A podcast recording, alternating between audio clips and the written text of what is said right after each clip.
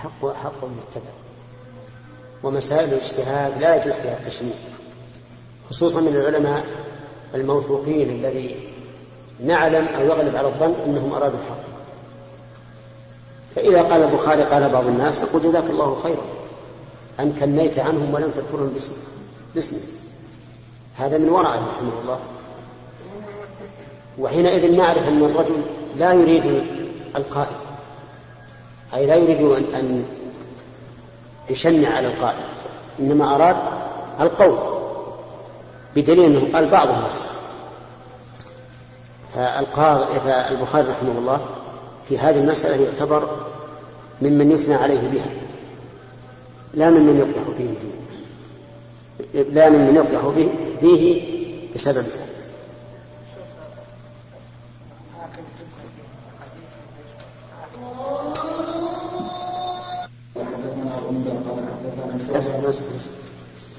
لا لا ما لا ما أتمنى اي فيه. طيب إحنا وقفنا على والقاضي إلى القاضي. القاضي إلى القاضي وذكرنا أن كتاب القاضي إلى القاضي نوعان. كتاب فيما ثبت عنده إلى القاضي ليحكم به وفيما حكم به لينفذه. قد تقولون مثلا ما الفائدة من كونه يكتب ما ثبت عنده ليحكم به القاضي الآخر؟ نقول الفائدة من هذا أن القاضي الكاتب قد يشكل عليه الحكم. قد يشكل عليه الحكم. ولهذا يكتب بالثبوت. وهذه تقع كثيرا الآن في مسألة الطلاق الثلاث. كان كتاب كان الذين يكتبون الطلاق الثلاث فيما سبق يكتب بأنه حكم بأن الزوجة بانت منه بينونة كبرى لا تحل له ولما كثر الإفتاء بأن الطلاق الثلاث واحدة صاروا يكتبون الثبوت فقط. يكتبون الثبوت ويجعلون الحكم مفتوحا للمفتي. لذلك هذا القاضي الذي ثبت عنده ثبتت عنده القضية يكتب بها إلى القاضي الثاني من أجل إيش؟ من أجل أن يحكم به لأنه مشتبه عليه الحكم. أو يرى أن الحكم بما يرى غير مفيد. فيكتب للقاضي بما ثبت عنده ليحكم به. أما الثاني ما حكم به لينفذه فكذلك أيضا له غرض فيه لأنه قد يكون ضعيفا عن التنفيذ. ضعيفا عن التنفيذ. فيكتب إلى قاض آخر أكبر منه يستطيع أن ينفذ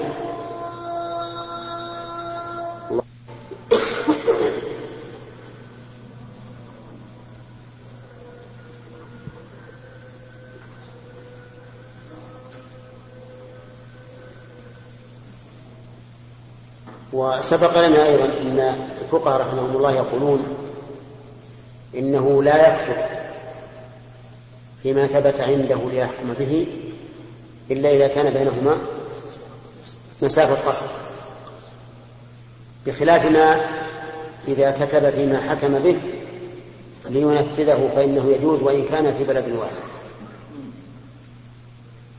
ولكن الصحيح أنه يجوز أن يكتب إلى القاضي فيما ثبت عنده ليحكم به ولو كان في بلد واحد. وهذا لا يضر. وعمل الناس اليوم على هذا فإنك ترى المحكمة الواحدة فيها عدة فيها عدة قضاة. نعم.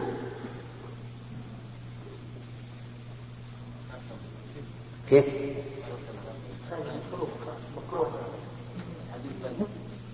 هو قرأ؟ قرأ إلى إلى إلى, السند؟ طيب. وقال بعض الناس كتاب الحاكم جائز إلا في الحدود. يعني قال بعض الناس ولم يبين من البعض ولكنه لا يهمنا أن يهمنا أن نعرف أن فيه قولا. يقول إن كتاب الحاكم يعني القاضي إلى القاضي ويحتمل السلطان لكنه بعيد جائز إلا في الحدود فإنه لا لا يقبل فيها كتاب القاضي إلى القاضي. يعني لو ثبت عند قاض أن فلانا زنى فإنه لا يكتب إلى القاضي إلى قاض آخر. لا للحكم ولا للتنفيذ. لماذا؟ قالوا لأن الحدود مبنية على الستر. والدرء بالشبهات فلا ينبغي أن يكتب بها إلى القاضي إلى قاض آخر فتنتشر. ولكن هذا القول ضعيف والصحيح أنه يقبل حتى في الحدود يقبل كتاب القاضي إلى القاضي حتى في الحدود إثباتا آه، حكما أو تنفيذا. وقد قال النبي عليه الصلاة والسلام اغدوا يا أنيس إلى امرأة هذا فإن اعترفت فارجمها فالصواب أنه يجوز كتابة القاضي القاضي حتى في الحدود وهو اختيار شيخ الإسلام ابن تيمية رحمه الله وهو الحق. وأما كون الحدود تضرب بالشبهات فليس هناك شبهة. وأما كونها مبنية على الستر فسوف يتبين هذا بإقامة الحد عليه سواء كتب للقاضي إلى إلى قاض آخر أم لا. ثم قال أي هذا البعض إن كان القتل خطأ فهو جائز لأن هذا لأن هذا مال بزعمه. وإن صار وإنما صار مالا هذا ردا عليه. وإنما صار مالا بعد أن ثبت القتل فالخطأ والعمد واحد. كلام البخاري هنا يقول إن هذا البعض من الناس قال إن إن الحدود لا يقبل فيها كتاب القاضي إلى القاضي. وأن هذا قال إذا كان القتل خطأ فهو جائز لأن الخطأ يوجب المال ولا يوجب القتل. وهذا صحيح أنه يوجب المال دون القتل. ها؟ الخطأ. نعم يوجب المال دون القتل. ويقول ولأن هذا مال بزعمه. ثم قال وإنما صار مالا بعد أن ثبت القتل. ولكن يقال نعم القتل سبب. القتل الأول سبب. ولكن الواجب بالقتل مال وليس قولا فوجهة نظر القائل واضحة لأن القتل الخطأ لا يوجب القتل إنما يوجب المال. لكن البخاري يقول إن هذا المال مبني على ثبوت القتل الأول وهو قتل القاتل خطأ. وهذا ليس بمال. ولا يثبت المال وهو الدية إلا بعد ثبوت القتل. ولكن في المسألة من أصلها نظر. فإن القصاص ليس من باب الحدود. ومن أدخله في الحدود فقد غفل. لأن الحدود حق لله ثابت. لا يملك أحد إسقاطه والقصاص حق للآدم. يملك الآدمي إسقاطه ولو بعد وصوله إلى الحاكم. ويملك فيملك إسقاطه إلى الدية. ويملك إسقاطه مجانا. والحدود ليست كذلك. الحدود إذا بلغت السلطان وجبت إقامتها ولا فيها عفو. والقصاص فيه العفو. فأصل ذلك أصل إدخال القتل أو إدخال القصاص في الحدود فيه شيء من الغفلة. نعم قال بعض العلماء إنه لا لا يقبل كتاب القاضي إلى القاضي في القصاص. ولكننا نقول الصحيح أنه يقبل كتاب القاضي إلى القاضي في كل شيء يحكم به. كل ما يدخله حكم القاضي فإن كتاب القاضي للقاضي جائزة. قال وقد كتب عمر إلى عامله في الحدود.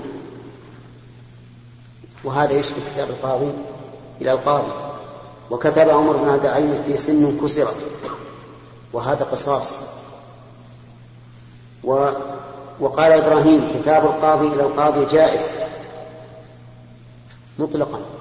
إبراهيم إذا أطلق فهو النخعي وهو من التابعين.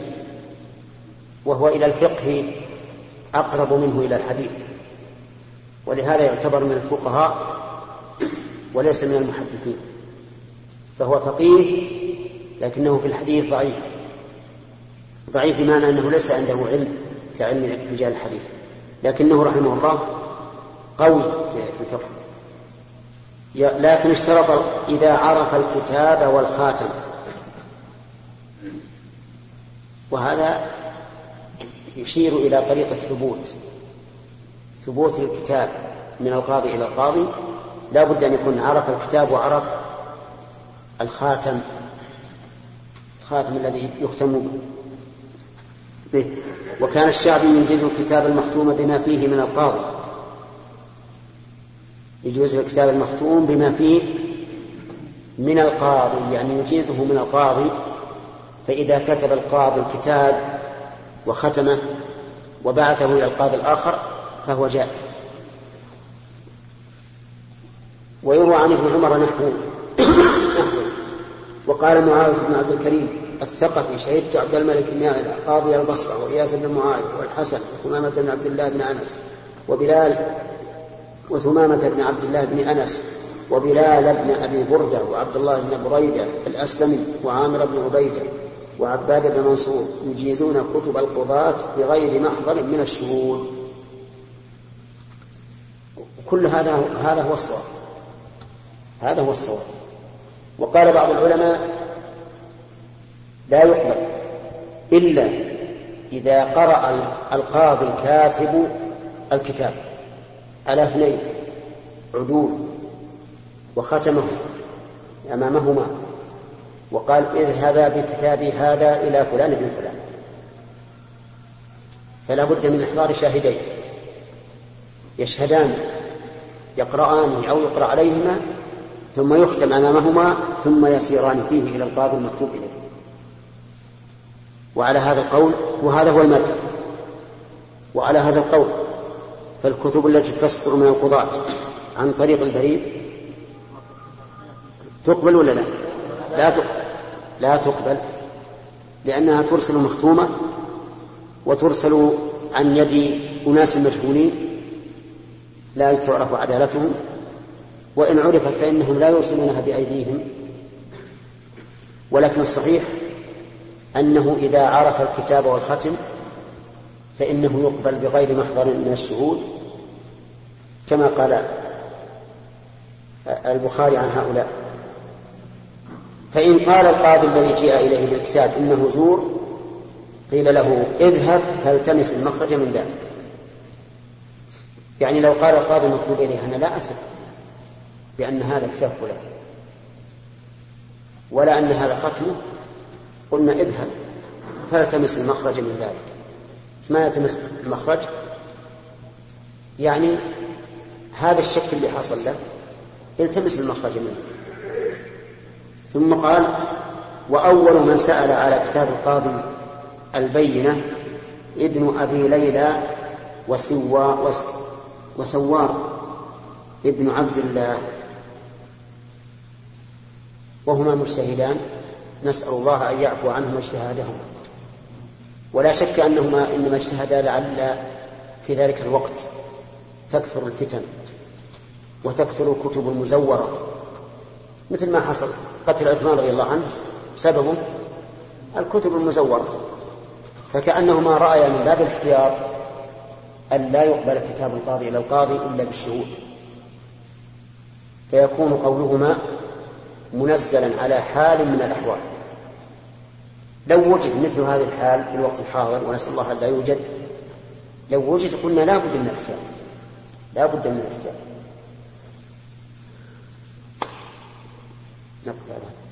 جاء درس القواعد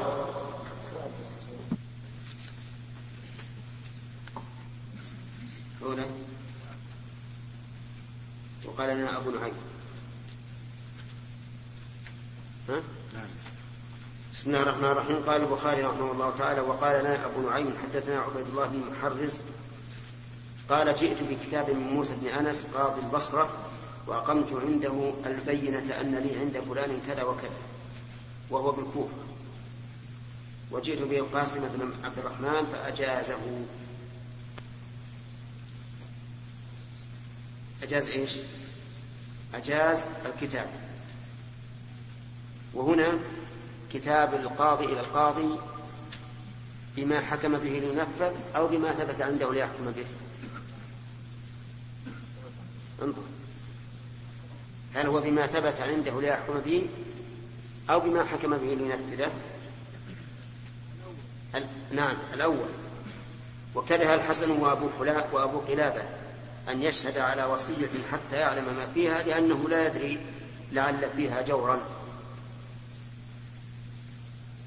و وهذه الكراهة خوفا من أن يكون فيها جور. ولكن الصحيح أنه لا كراهة لأنه لا يريد أن يشهد على صحة الوصية. يريد أن يشهد على أن هذه وصية فلان بن فلان. مثل أن يعطيه ظرفا مختوما ويقول هذه وصيتي إذا مت فأعطيه الورثة فلا حرج.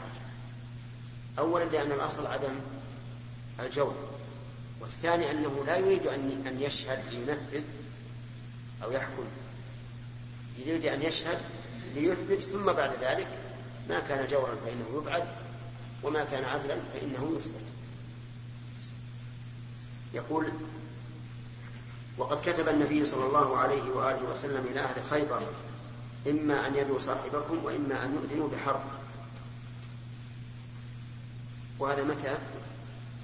في قصة عبد الله بن سهل فيما أظن.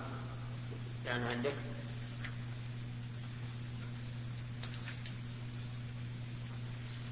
إلى آخره. قال الحافظ هذا طرف من حديث سهل بن أبي حثمة. في قصة عبد الله بن سهل. قوله وقد كتب النبي صلى الله عليه وسلم إلى أهل خيبر إلى آخره. هذا طرف من حديث سهل بن أبي حثمة في قصة حويصة ومحيصة. وقتل عبد الله بن سهل بخيبر وقتل عبد الله بن سهل بخيبر. وقد تقدم شرحه مستوفا في الديات في باب القسامة ويأتي بهذا اللفظ في باب كتابة الحاكم إلى عماله بعد أحد وعشرين بابا.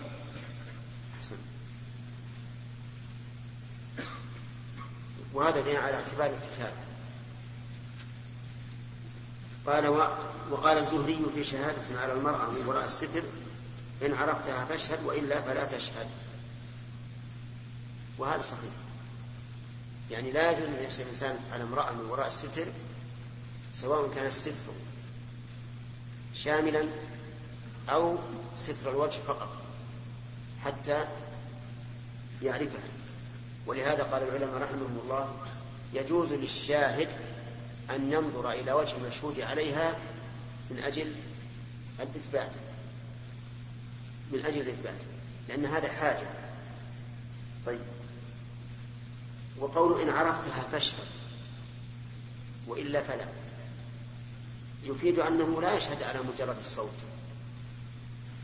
حتى يعرف أن هذا صوت فلان. فإن قال قائل الصوت ربما يقلد قلنا والكتابة ربما تقلد. وهذه الأمور لا ينظر فيها إلى التجويز العقلي أو المنع العقلي ينظر فيها إلى الظاهر. ولهذا نحن نحكم بشهادة الشهود وإن كان من الممكن أن يكونوا إيش؟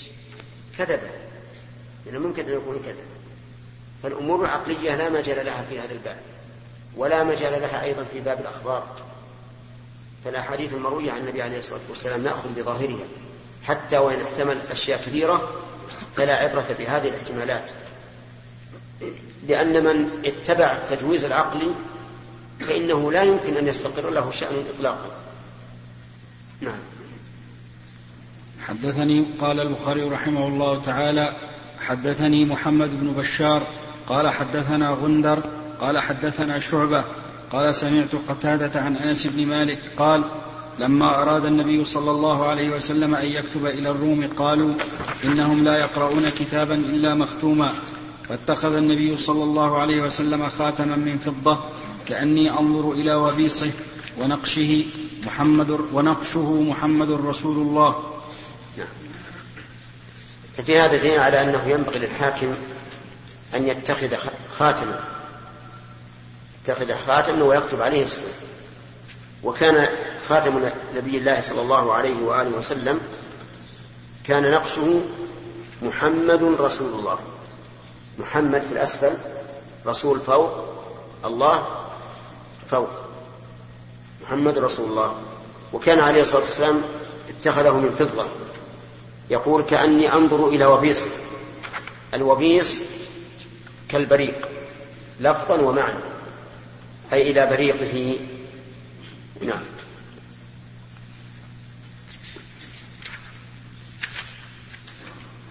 نعم. باب. الشارح ذكر أن الفقهاء أجمعوا على ما ذهب إليه سوار وابن ليلى. اي نعم. طلب البينه هل هذا صحيح الإجماع؟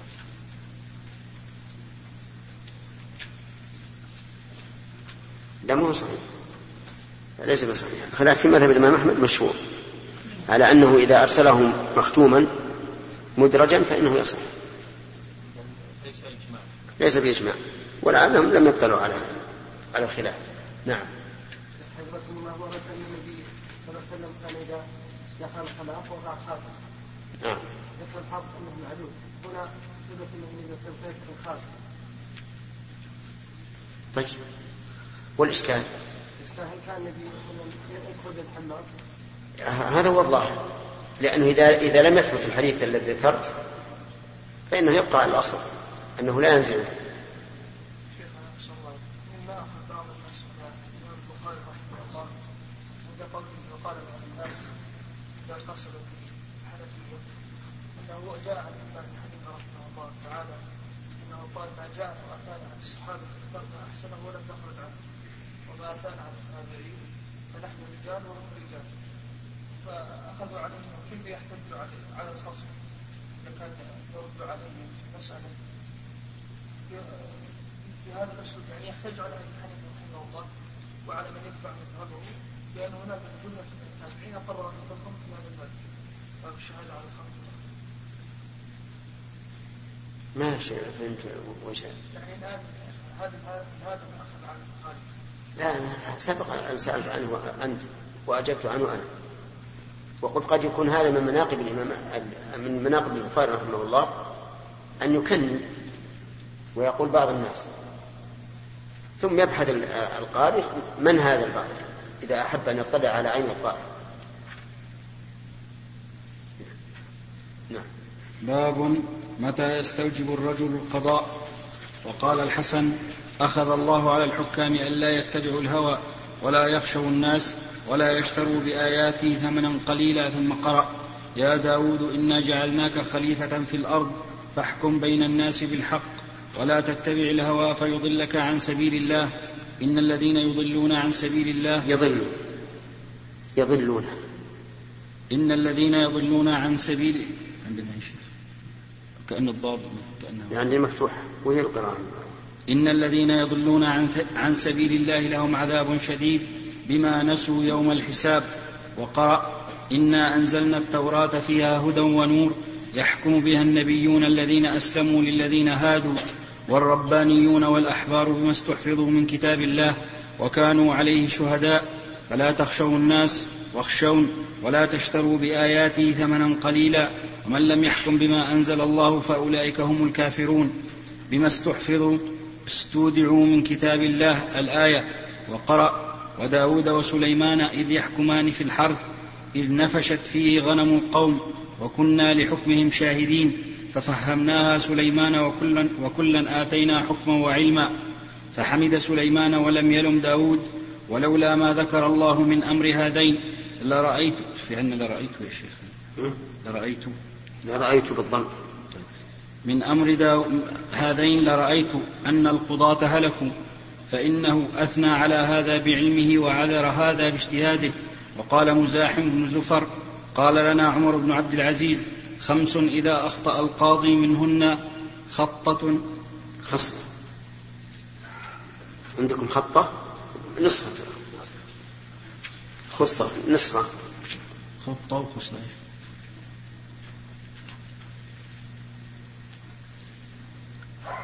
خصلة كانت فيه وصمة أن يكون فهما حليما عفيفا صليبا عالما. هكذا يا شيخ. نعم. عالما سؤولا عن العلم. بسم الله الرحمن الرحيم. قال المؤلف باب من متى يستوجب الرجل القضاء ولم يذكر فيه إلا آثارا ومعنى يستوجب أن يلزمه القضاء ويكون أهلا له. وقد ذكر العلماء رحمهم الله أن القضاء التزامه فرض كفاية. إذا قام به من يكفي سقط عن الباقي. فإن لم يقم به أحد أو كان فيه من لا يكفي تعين. وهذا حق. حق أنه فرض كفاية. لأنه لا يمكن وصول الحقوق إلى أهلها إلا بالقضاة.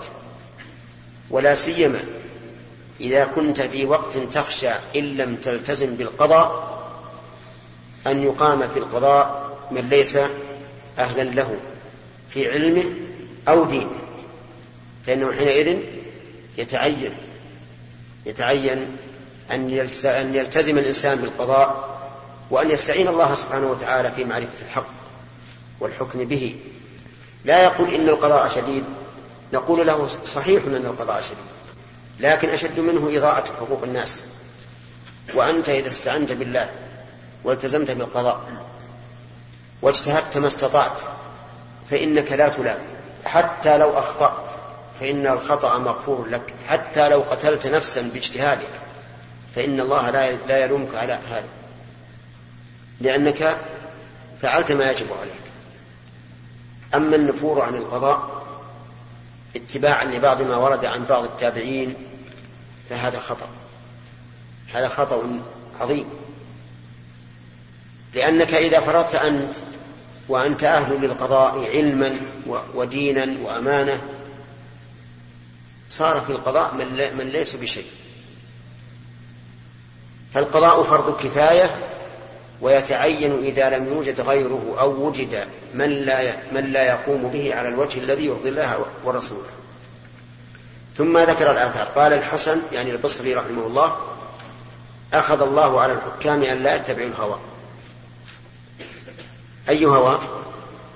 هوى النفوس لا يتبع هوى النفوس لا من جهة الحكم ولا من جهة الاجتهاد في تصور المسألة ولا من جهة الاجتهاد في دلالة الشرع عليه. هذه ثلاث أمور. لا يتبع الهوى في دلالة الشرع على الحكم فيكسل ولا يجتهد في المطالعة والمراجعة. نعم فإن هذا قصور. كثير من الناس يركن إلى الكسل وإلى الدعة وإلى السكون. ولا يحرص على تتبع المسألة من مظانها حتى لو وقع في قلبه شك يقول خلاص هذا ما هذا ما قاله الحنابلة مثلا إذا كان حنبليا هذا ما قاله الشافعية إذا كان شافعيا هذا ما قاله الأحناف إذا كان حنفيا هذا ما قالته الموالك إذا كان مالكيا وإن وقع في قلبه شيء وهذا لا يجوز. بل الواجب إذا وقع في قلبك شيء أو شك في حكم المسألة سواء في القضاء أو في الفتية. الواجب أن تراجع أن تراجع. حتى لو راجعت كتب المذاهب الأربعة ولم يزل في قلبك حسكة فاطلب الحق من من من مصادر أخرى. لا تقول الله هذا كلام الفقهاء الأربعة المذاهب الأربعة. ما دمت لم تطمئن يجب أن تبحث حتى تطمئن. فإذا عجزت فقلد من تراه أقرب إلى الحق. لأن الميتة تقوم مقام المذكات متى؟ عند الضرورة. فالتقليد ميتة. إن اضطررت إليه فكل. وإن استغنيت عنه فلا تأكل. فلا بد أن يكون الإنسان مخالفا لهواه في الركون إلى الدعة والسكون بل يبحث بقدر ما يستطيع. ثانيا في تصور المسألة. لا بد أن يجتهد في تصور المسألة إذا عرضت في منزل القضاء. وكثير من الناس يقول أخشى أن أراجع الخصم أو المدعي أو المنكر. يقولون ما, ما هذا القاضي؟ لا يفهم كلام الناس. فلا يقول فلا, فلا يقول هكذا. أقول لا يقول القاضي هكذا. يجب أن يصبر حتى يعرف المسألة تماما. وإذا شك صار عنده إشكال في عرض المسألة من الخصم فلي فل فليوري أن يأتي بتورية في الكلام حتى يستخرج ما عنده من الحجة كما فعل سليمان في قصة المرأة. خرج امرأتان فأكل الذئب ابن أحد إحداهما فتخاصمتا إلى داود فقضى به للكبرى. ثم إلى سليمان فدعا بالسكين وقال هات السكين أشق الولد بينكما نصفين. الكبيرة رحبت بهذا القرار وهذا الحكم والصغيرة أبت قالت لا هو لها. فقضى به لمن؟ للصغيرة. الكبيرة رحبت بهذا القرار والحكم لأن ابنها قد أكله الذئب. خل هذا يروح معه. والصغيرة أخذها الحنان والشفقة والرحمة وقالت يبقى ابني حيا عند هذه المرأة ولا يموت. فقضى به للصغرى فهذا أيضا لابد أن القاضي لا يتبع الهوى في هذا المسألة الثالثة في الحكم. إذا تبين له الحكم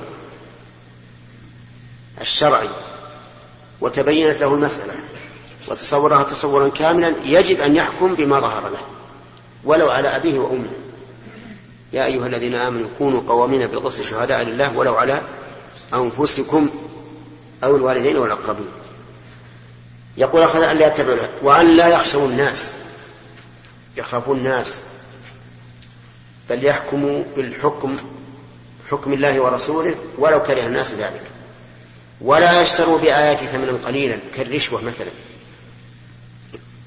بحيث يأخذون رشوة ليحكموا لمن أعطاهم.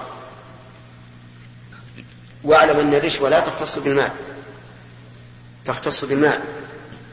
والجاه والإدناء وما أشبه ذلك. لأنها عن الرشوة مأخوذة من الرشا.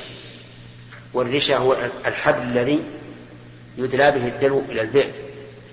فكل ما توصل به الإنسان إلى الحكم له فهو إيش؟ رشوة سواء كان مالا أو غير مال. طيب. يقول ولا يخشون ولا يشرب بآياتنا من قليلا ثم قرأ يا داود إنا جعلناك خليفة في الأرض فاحكم بين الناس. جعلناك أي صيرناك. خليفة في الأرض عمن عن الله. لا لتعلم الله بما يفعل عباده ولكن لتمضي شرع الله في أرض الله. عرفتم؟ وقيل خليفة لمن قبلك من الناس.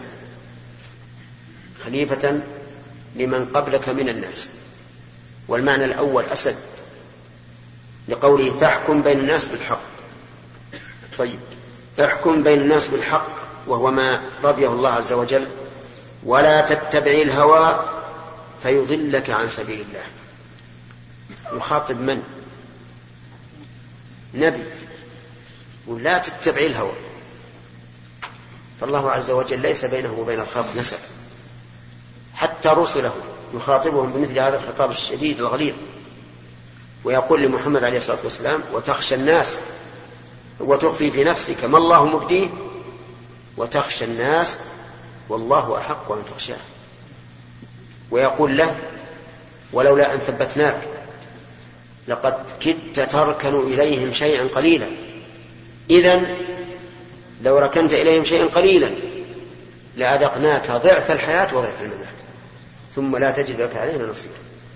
هكذا يخاطب الله رسله. وأنبياءه فكيف بنا نحن؟ نسأل الله العفو والعافية. ولا تتبع الهوى فيضلك عن سبيل الله. إن الذين يضلون عن سبيل الله لهم عذاب شديد. هذه جملة تأسيسية مستقلة تعليلية كل من يضل عن سبيل الله لهم عذاب شديد بما نسوا يوم الحساب أي بسبب نسيانهم يوم الحساب. والنسيان هنا ليس المراد به الذهول ذهول القلب عن شيء معلوم بل المراد به الترك. كما قال تعالى نسوا الله إيش؟ فنسيهم وقال ولقد عهدنا إلى آدم من قبل فنسي ولم نجد له عزما أي ترك.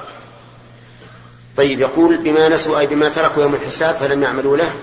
وقرأ آية الحسن إنا أنزلنا التوراة فيها هدى ونور يحكم بها النبيون الذين أسلموا. أنزلنا التوراة بعد أن كتبها عز وجل في الألواح أنزلها على موسى.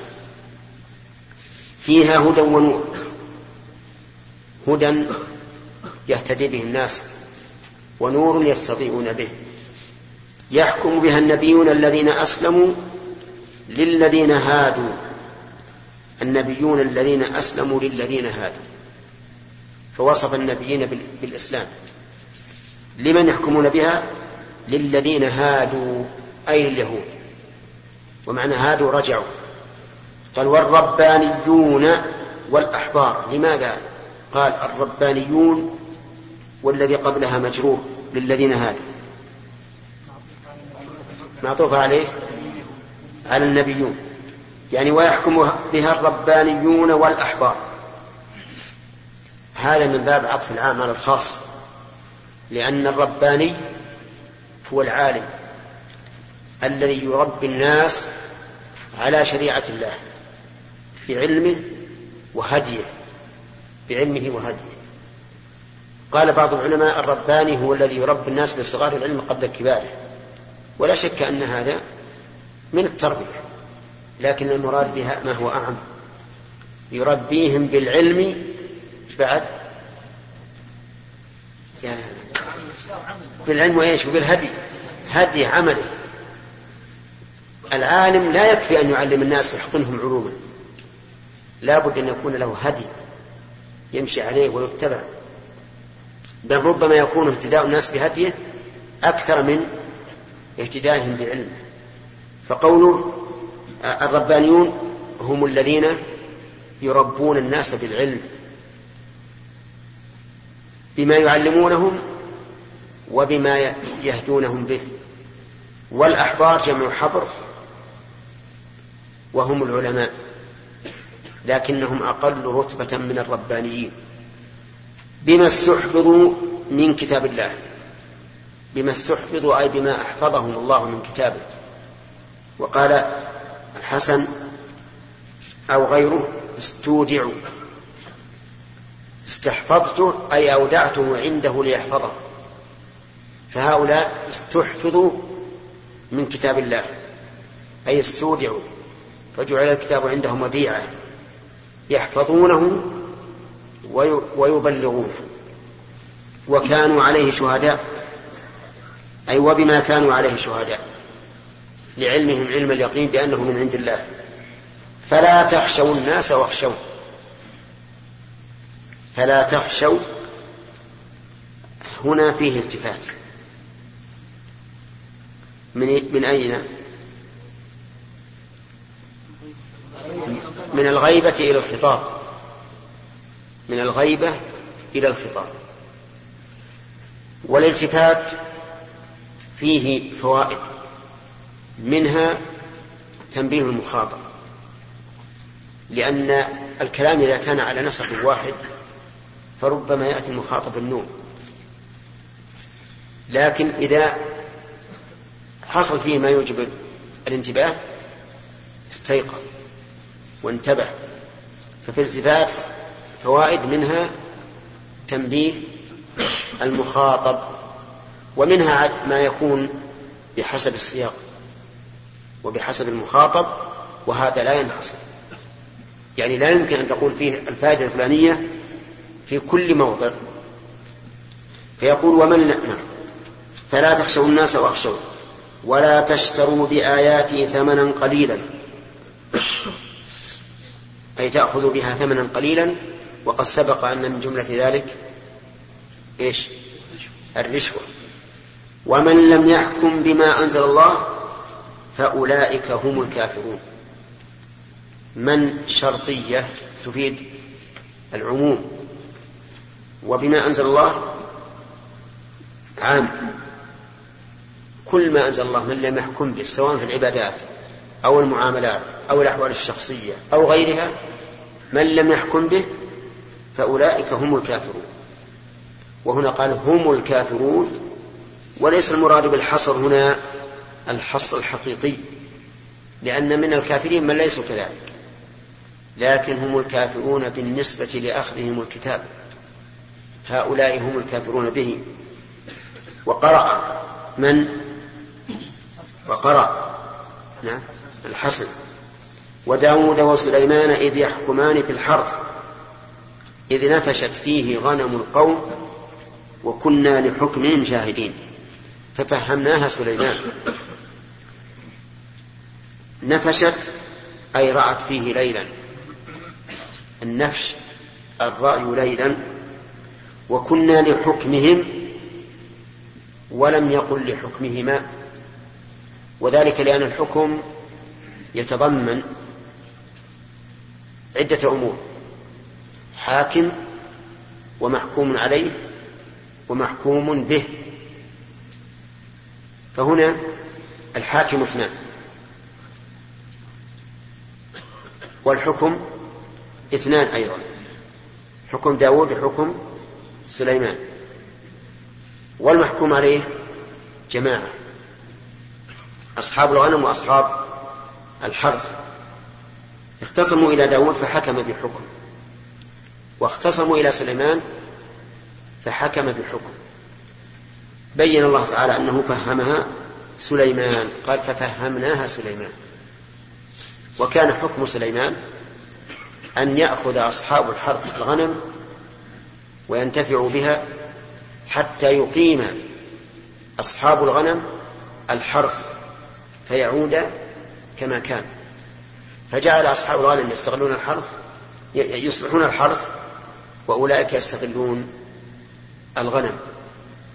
قال الله تعالى ففهمناها سليمان. وكلنا آتينا حكما وعلما. عندك بالشرح؟ اقرأ علينا الحكم.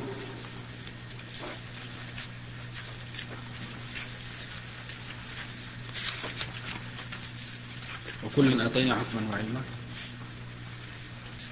وذلك أن الله تعالى قد, قد قال وكلا آتينا حكما.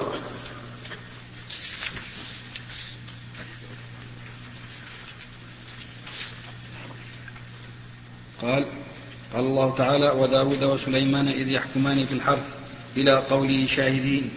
قال فحمد سليمان لصوابه ولم يذم داود لخطئه. ثم قال إن الله أخذ على الحكام عهدا بأن لا يشتروا به ثمنا ولا يتبعوا فيه الهوى ولا يخشوا فيه أحدا. ثم تلا يا داود إنا جعلناك خليفة. إلى آخر الآية قلت والحديث الذي أشار إليه إياس أخرجه أصحاب السنن من حديث بريدة ولكن عندهم الثالث قضى بغير علم وقد جمعت طرقه في جزء مفرد وليس في شيء منها أنه اجتهد فأخطأ وسيأتي حكم من اجتهد فأخطأ بعد أبواب. واستدل بهذه واستدل بهذه القصة على أن للنبي أن يجتهد في الأحكام ولا ينتظر نزول الوحي لأن داود عليه السلام على ما ورد اجتهد في المسألة المذكورة قطعا لأنه لو كان قضى فيها بالوحي ما خص الله سليمان ما خص الله سليمان بفهمها دونه. وقد اختلف من أجاز للنبي أن يجتهد هل يجوز عليه الخطأ في اجتهاده؟ فاستدل من أجاز ذلك بهذه القصة. وقد اتفق الفريقان على أنه لو أخطأ في اجتهاده لم يقر على الخطأ. وأجاب من منع الاجتهاد أنه ليس في الآية دليل على أن داود اجتهد ولا أخطأ. وإنما ظاهرها أن الواقعة اتفقت. فعرضت على داود وسليمان فقضى فيها سليمان لأن الله فهمه حكمها ولم يقض فيها داود بشيء ويرد, ويرد ويرد على من تمسك بذلك بما ذكره أهل النقل في صورة هذه الواقعة.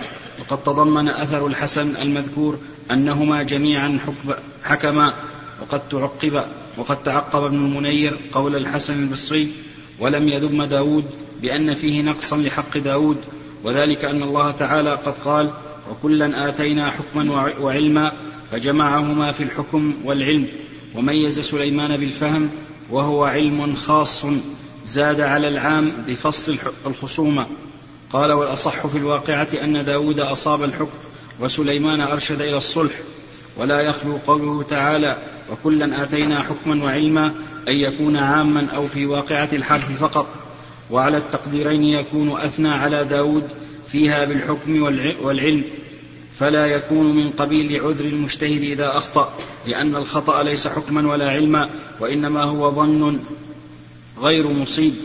وإن كان في الواقعة فلا يكون تعالى أخبر